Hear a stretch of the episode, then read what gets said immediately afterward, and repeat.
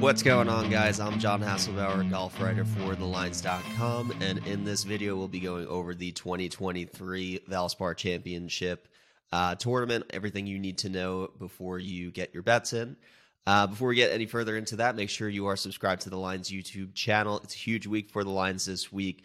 Uh, I myself am a huge college basketball fan. Syracuse proud, once proud, not not as proud this year, but generally proud alumni of Syracuse University, which means that uh, March used to be a very uh, topical time, a time of hope um, for me, and and you know, in years past, in my my days in college, I was very clued into March Madness, but my interest in March Madness kind of, or college basketball in general, kind of ebbs and flows with the quality of of my alma mater. Um, so in times like these where I haven't had much to cheer for, I really lean on the other people who are much smarter than me and much more in tune with what, everything that's going on in March Madness to guide me through my brackets, and uh, that is what the lines uh, does better than better than most, I would say, the spirit of of last uh, week's of last week's Players Championship. Uh, there is so much content on the lines, both the lines.com and the YouTube channel, going game by game, matchup by matchup, bracket region by bracket region. Um, everything you need, whether it's a podcast format, YouTube channel right here, or uh, written form on the on the website, they have got you covered uh, from every angle for March Madness this year. So make sure you're checking that out and make sure you are subscribed to the channel so that you don't miss any new uh, updates. I will always plug everybody at the lines, but this week especially, um, I, I can't stress enough how great the content is in the college basketball space and how clueless I am of everything that's going on, but how much smarter I'm about to be just by watching uh, and consuming all the content that we have on the site. Um, if you're like me and you're a golf sicko and you're and you're more interested in the Valspar Championship than uh, March Madness this week, and, and all of your time is focused on getting your lineups ready and getting your card filled out before tee off on Thursday, then you have come to the right place because we are going to go over everything you need to know about the Innisbrook Resort Copperhead course ahead of tee off. Um, before we get into that, though, obviously last week was the Players' Championship. Want to spend a little time recapping uh, the week that was and, and, what it means for the season going forward. Uh, Scotty Scheffler obviously boat raced the field once again, very reminiscent of his dominance at the Masters.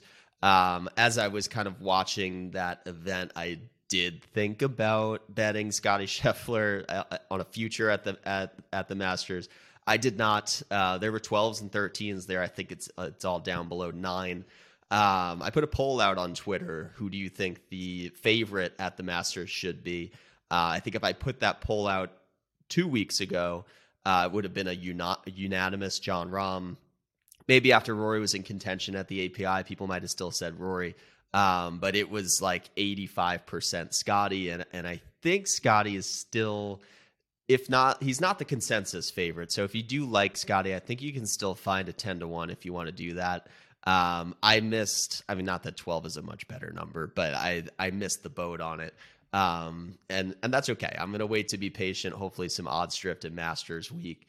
Um, but it is, it is frightening to see somebody like Scotty Scheffler who doesn't wow you with the way he plays, but he doesn't make any mistakes and I think this is what it was like sweating anyone but Scotty Scheffler at the Masters last year, where he wasn't perfect off the tee, he wasn't perfect on approach, and he had these double cross misses. Um, but every time he was in trouble, he was just able to scramble and, and chip it to to five feet or chip in like he just continues to do.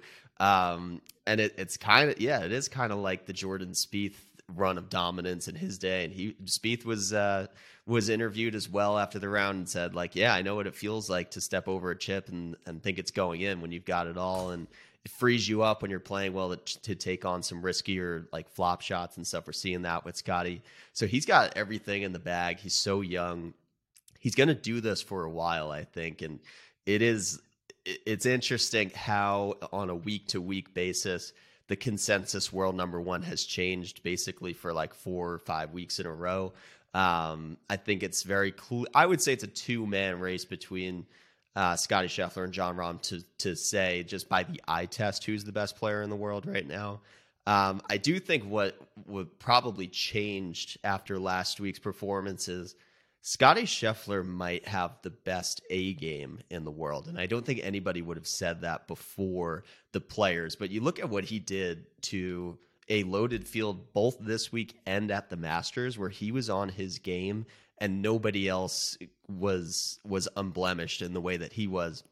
He's he's winning the players and the Masters in in um, just no doubt form. Like there, there's just nobody anywhere near him on the leaderboard. And he, when he gets it going and he gets streaky, he is unconscious, um, which does not make for very compelling golf, unfortunately. Um, from from my betting card standpoint, Tom Hoge was the best sweat we had, and he made it on the cut line. So um, you know, not not a great sweat week, but I guess if you're gonna have not your best um, outright card week, let it be because the eight to one favorite kind of asserted his dominance on the field. Uh, also disappointing week for Collin Morikawa. You know, he's he came out the gates minus seven. It's uh, you know one stroke off the first round lead. We thought vintage Collin might be back. He's had a few top fives already to start this season and he just could not have looked worse with the putter. I mean, how many six foot birdie putts can you miss in a round? Uh, he's going backwards on moving day Saturday, shooting over par while while Tom Hoge is is breaking the course uh, record in the same conditions. And Hoge and Morikawa, we we knew going into that week were the two best. Um, the best iron players in the field, and Hoge actually made some putts, so he shoots you know double digits under par, and Morikawa can't can't you know find water from a boat um, and he's struggling to to you know shoot even par. Um, so that's a, that's a tough break. At the end of the day, nobody was beating Scotty, so it doesn't matter. But it is a little frustrating whenever you're on an outright who's clicking uh, with the ball striking and just can't seem to bo- find the bottom of the cup. Last thing I will say with with, with Morikawa too. Um, I was obviously on uh, Keegan Bradley last week as well. He was pretty active in the media circuit, and something that he's been saying a lot in the press junket whenever he gets interviewed is um, the improvements that he's made to his putting have been a credit to Aimpoint Express. And it's not anything technical he did with his swing. Obviously, he had the the arm lock um, broomstick style putter earlier in his career, and he had to kind of reinvent the way he puts, and that took some time. But once he got acclimated to the new stroke and, and he would go to putting coaches and, and they would review what he's doing, they're like, yeah, you're, you're hitting it square off the center. You're, you're putting it online. The issue why you're not making putts is your aim. Um, and so that's literally all Keegan did was was get better at eight, getting the ball to start on plane when he's lining up his putts and reading greens better. Uh, I say all this to say, like watching Collin Morikawa, I think it's an aim problem, and I'm curious if he if he's ever been asked about Aimpoint Express. I don't think he's out there doing it.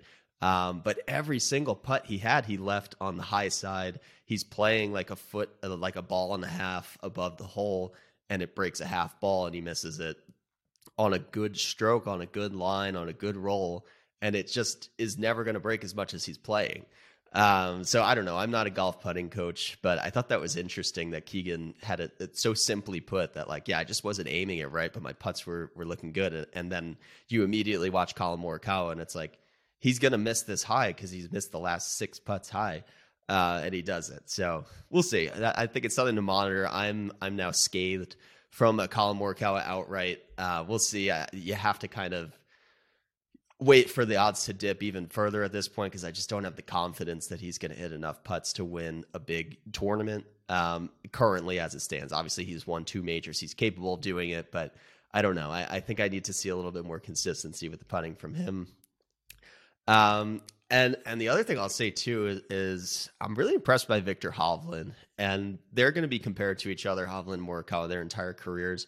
Um, I think Hovland gets a little bit of an unfair reputation as somebody who can't win a big event because of the around the green game.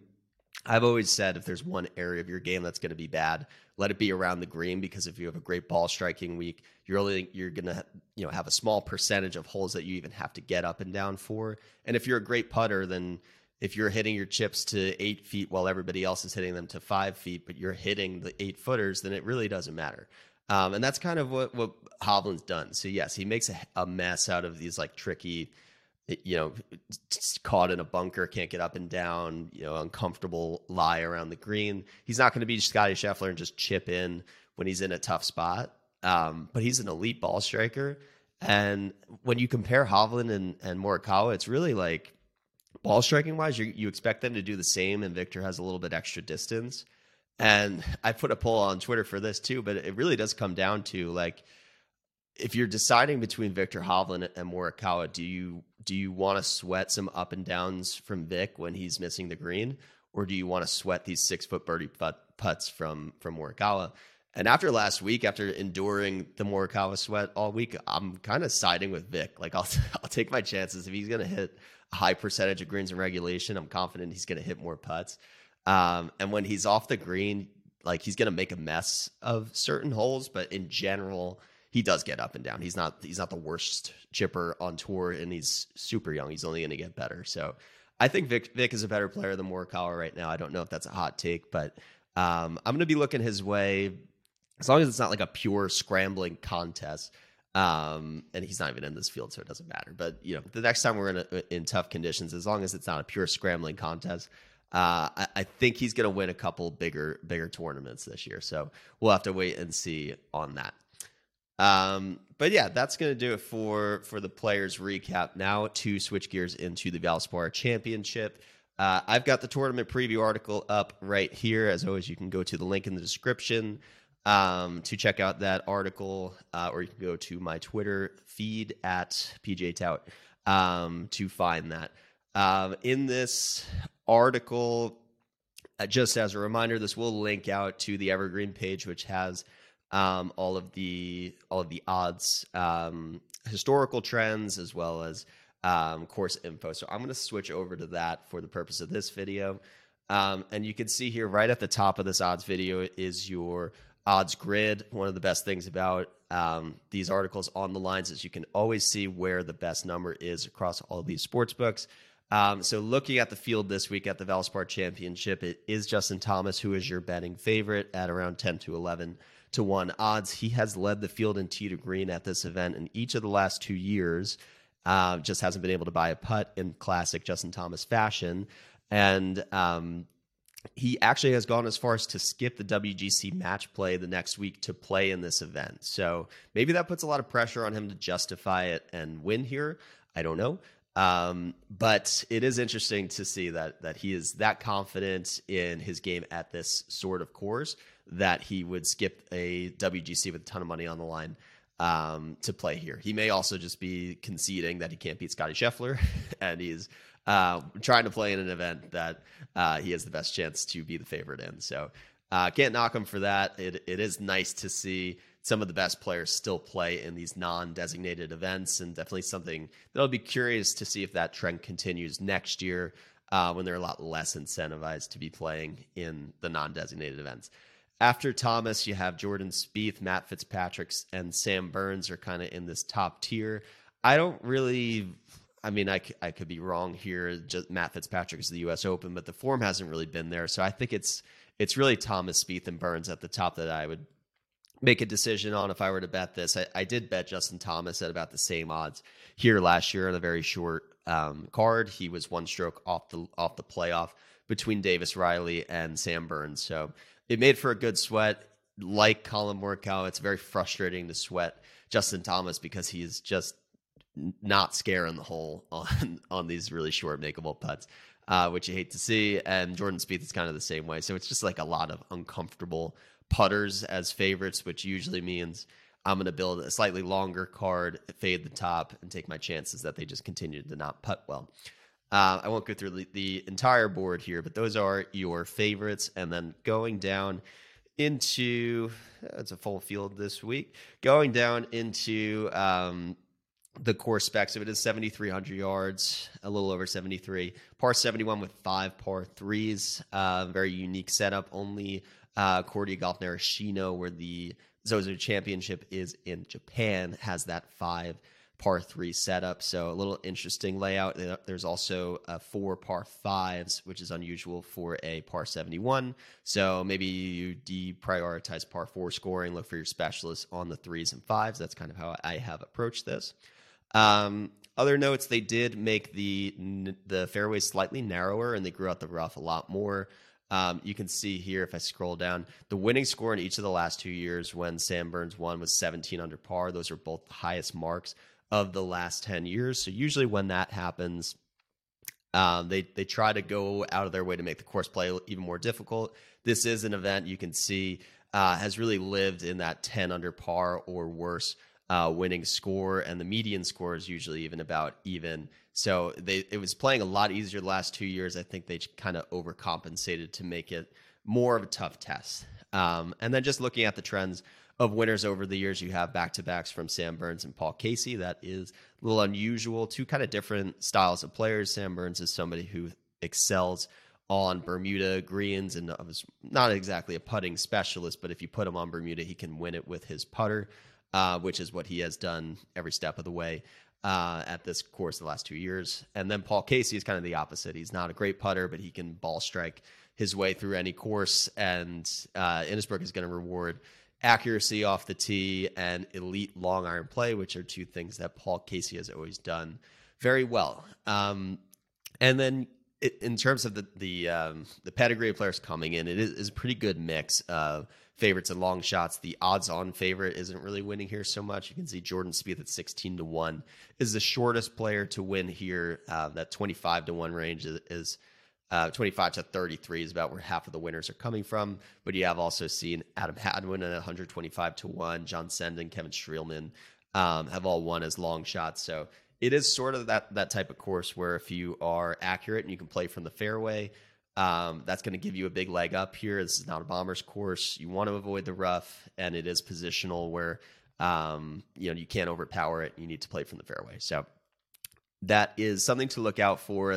That's a skill in driving accuracy that you can find lower down the board, but that long iron approach from 175 plus is what uh, I think is going to set people apart and you know that step step one is hit the fairway. Step two is be pretty consistent from 175 plus. And step three is be a familiar uh, comfortable putter on bermuda greens. If you're from the area from florida from the region um, and you know bermuda well this is such a pure um, bermuda surface a little overseeded this time of year but still like a very pure rolling surface that people who tend to do best on bermuda have, have had a lot of success on. Sam burns in each of the last two years a great example of that so that is the preview. We will move it over to the model um, and just tease out uh, who I'm betting this week and who looked good from the key stats that I was looking at. Um, so starting with the overview of the key stats, um, I've sort of sorted it in four categories. So ball striking, short game, scoring, and comp courses. Um, ball striking is going to be a combination of approach, but particularly from 175 plus, and then a smaller secondary weight on strokes gained off the tee and good drives gained to make sure that you are navigating from the fairways.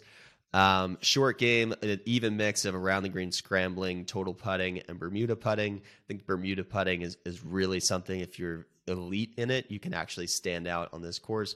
Not a requirement, again, as we've seen with Paul Casey, but definitely a nice to have. Uh, we've seen the extremes. If you're a really good Bermuda putter, you can really pop here. Sam Burns and Davis Riley basically putted their way into that playoff last year, and they're both two two guys from this area who who just generally putt well in Bermuda. So something to look out for there. Um, scoring wise, par five scoring, par three scoring. Uh, I never really put par three scoring in a model because par threes are not really birdie opportunities, and you're really just gaining by avoiding bogeys, but these are all kind of concentrated in that 175 plus uh, range. And even for for par fives, that that range is going to be important for guys trying to reach into. Um, so I think if you can score on those two in general, that's a it's a good sign leading in.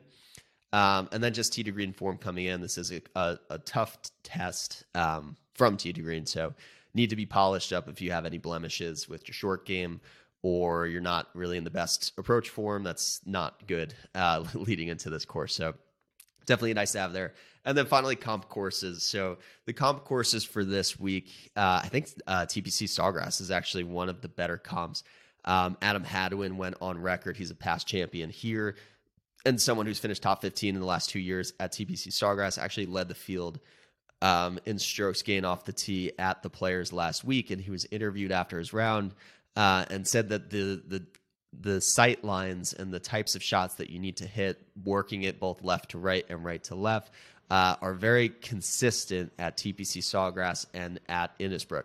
Um, so I think that's really interesting. I'm looking at guys who drove it well last week to try to continue that because it's it is the same sort of recipe of tee shots. It's it's three woods where you need to hit it right to left. It's it's hybrids off the tee where you're hitting a little cut. It's not that many drivers, and it, it does actually present a nice buy low opportunity for guys who may may not be the best um, drivers on tour, but if you put them on a positional course and let them kind of work in them both ways, uh, they actually you know can have a, a, better path to gaining strokes off the tee. Um, so Sawgrass is a great comp. I actually think um, Riviera is a pretty good comp. Um, Bubba Watson's had a lot of success at both courses. Max Homa has actually had had some really good success here. Uh, Paul Casey's been very good at, at Riviera, and even Sam Burns um, was the 54 hole leader at, at the Genesis a couple years ago. So not a lot of the same type of field that's playing both events. Um, even Justin Thomas, I'll throw him out there. He's he's been very good. Um, and, and, Jordan Spieth. So the, the names kind of go on as I think about it. Uh, Riviera is a, a, course that is not super long on the on the yardage, but actually plays longer than it looks and requires you to kind of work it in both ways. Um, there's also like your your typical positional Bermuda courses, so your Sedgefields, uh, Harbour Town, uh, TPC, Southwind, I think are also just good comp courses to reference. Uh, places where you have to club down a little bit. They emphasize being in the fairway and um, you know preferably they're also on the same sort of uh, Bermuda greens.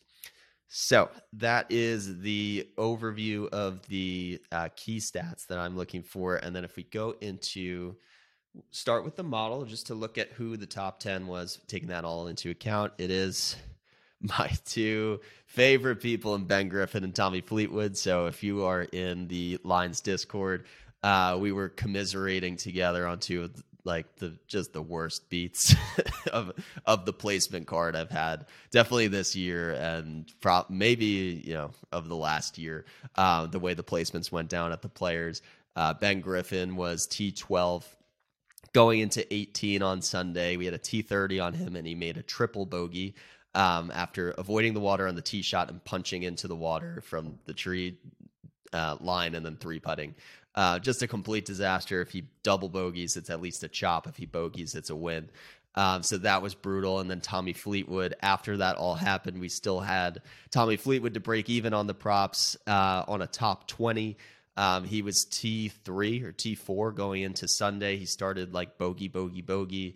He went on a birdie streak on the back nine. He was probably T8 or T10 going into 17 hits a good shot, hits a water ball, uh, double 17, and he's one stroke outside of top 20 as well. So it's just just a, a, cruel coincidence that Griffin and Fleetwood burned me last week on the um, on the placements. Both played well, but not well enough to catch placements, and now they're one and two in the model.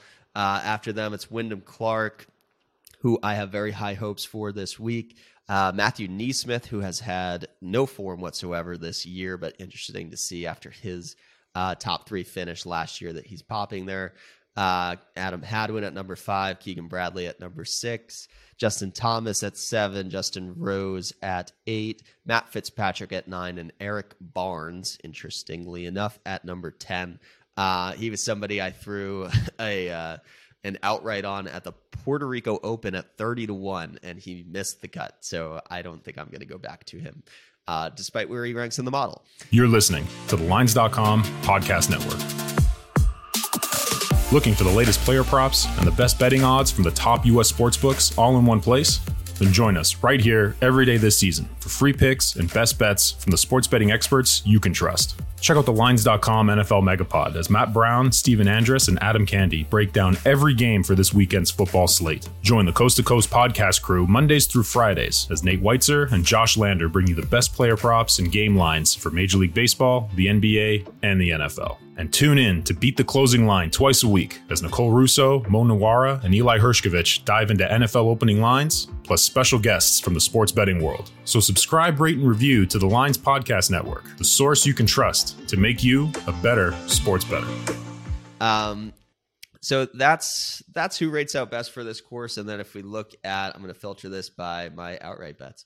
Um, so I'm starting the car with Tommy Fleetwood, um, which kind of hurts because he broke my heart last week. Just from a placement perspective, I didn't even have an outright on him.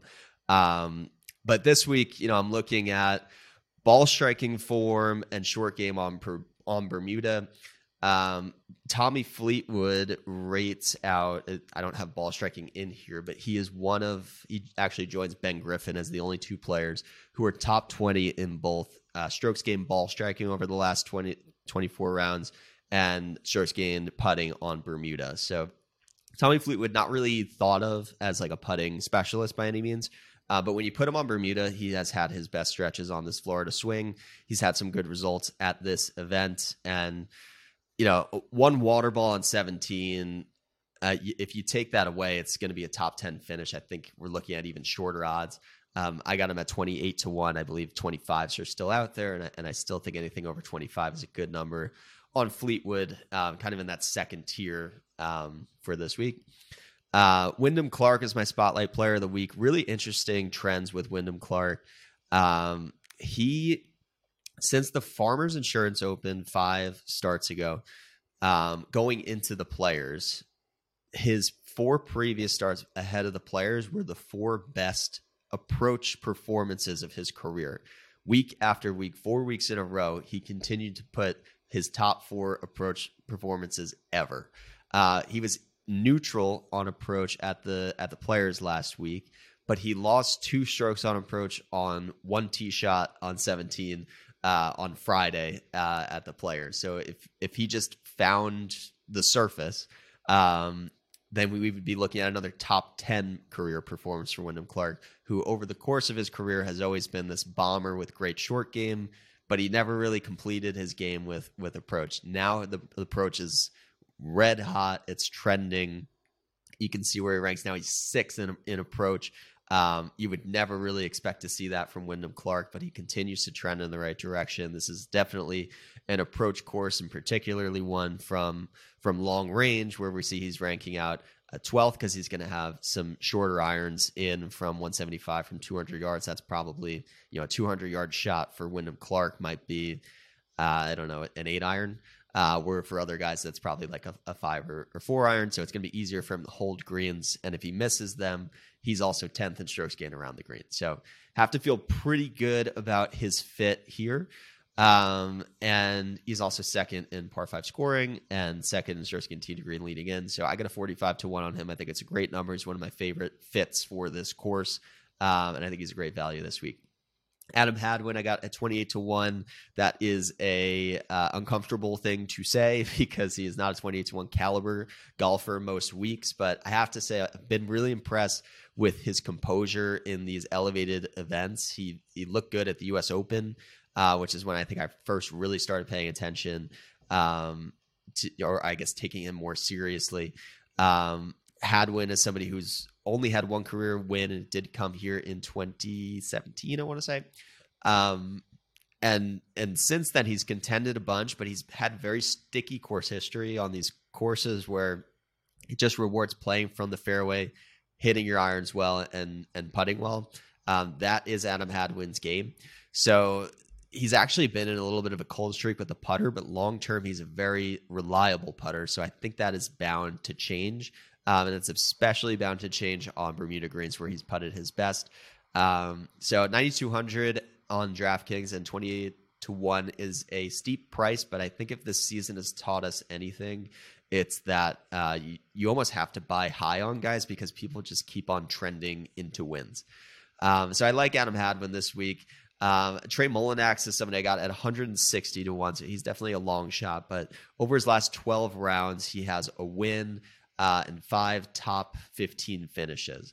Um, so he can spike. He, he's coming off of a, a, pretty brutal week last week at the Players, but it's easy to have a brutal week at the Players.